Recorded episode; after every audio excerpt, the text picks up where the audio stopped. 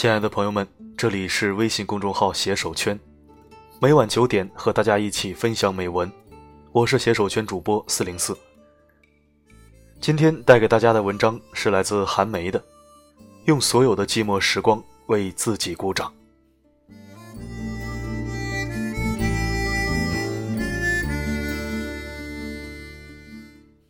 寂寞的时光里，不抱怨，不颓废，不等亦不靠，而是像一棵站在冬天里的树，把根深深地向着土壤深处扎。春天来了，自有花叶摇曳，蝶舞翩跹。第一次读杨绛先生的《我们仨》，我还年轻，三十多岁，一家三口共同生活在南方一座美丽的山水小城。囫囵吞枣地读了一遍，似懂非懂。那一个长长的梦。那种梦呓一般的深情诉说，与我云淡风轻的日子隔得太远，我无法理解那种深挚的情，那种彻骨的痛。再读是十年之后，在异乡一栋出租屋里，一个大雪纷飞的冬天，我捧着那本已经泛黄了的书，读两页放下，用手揉抚一下胸口，再拿起来读，如此三番五次，薄薄的一本书，我读了近半月。彼时为生计所迫，我们仨曾经幸福的三个也兵分三路，天各一方。巨大的寂寞与孤单，如那个冬天一场接着一场的漫天大雪，将我整个人吞没。我从先生的书里读到一份感同身受的疼痛。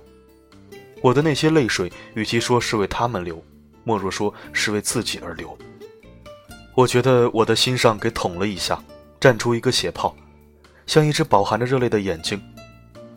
送一程，说一声再见，又能见到一面。离别拉得很长，是增加痛苦还是减少痛苦呢？我算不清。但是我陪他走得愈远，愈怕从此不见。这些句子就是一朵又一朵冒着血泡的泪花，开了满纸。八十多岁的老人，东城西城奔波，两边的病床上躺着他最亲爱的两个人。他只能让那些冒着血泡的泪往心里头流。在亲爱的人面前，他只能坚强，不能诉说。那该是一份怎样亘古的无助与寂寞？所幸他走过来了，一直走到百岁之后人生的边上。他在最亲的人相继起身离去后，独守着余下的孤单岁月，却拒绝为他的晚年涂上凄凉的色彩。他说。一个人经过不同程度的锻炼，就获得不同程度的修养，不同程度的效益。好比香料，捣得愈碎，磨得愈细，香得愈浓烈。他的一生就好比那样的香料，千锤百炼之后是历久不去的醇香。人是群体动物，最害怕的是孤单寂寞。张爱玲骄傲一生，以俯视的姿态看红尘人生。他的晚年却始终在与寂寞做斗争。一间空荡荡的屋里，可以不要桌，可以不要床，不要任何其他的家具。一台小小的电视机却是必不可少的陪伴，哪怕满屏雪花，没有任何图像出现。他需要那份嘈杂声音的陪伴。他在那样漫长的寂寞时光里，十年磨一剑，磨出《红楼梦》眼，磨出《小团圆》。尽管这些作品的质量已经远远无法与他年轻时的作品相比，每个年龄段有每一个年龄段的精彩，他确实做到了。用所有的寂寞时光为自己鼓掌。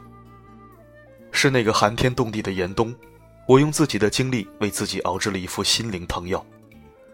没有亲朋相伴，远离曾经舒适的生活，异地他乡的出租屋里，一个又一个漫长的白天与黑夜。我用读书与写作来温暖孤寂的时光。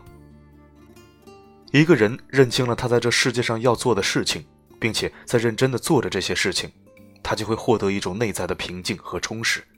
周国平如是说。那个冬天，我像一个极度饥饿的病人，扑到了香甜的面包上，几十本书狂啃下来，几十万字的书稿写下来，然后终于等来生命里的又一个春天，结束了漂泊流浪。我带着新出版的书调回自己生活过的城市，开启一段新的里程。痛苦不是财富，只有把痛苦踩在脚下，它才变成人生的养料。寂寞孤单也不都是可怕的。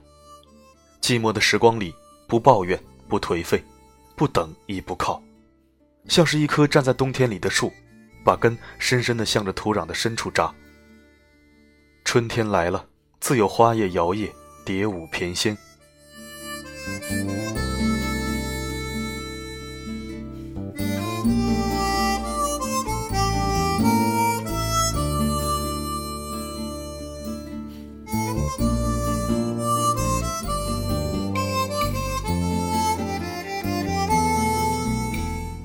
感谢收听，这里是携手圈电台。如果你想收听更多经典美文，请关注我们并置顶公众号。如果你想听到更多我的声音，可以微信搜索“四零四声音面包”，我在那里等你。好的，今天的播送就到这里，我们下期再会。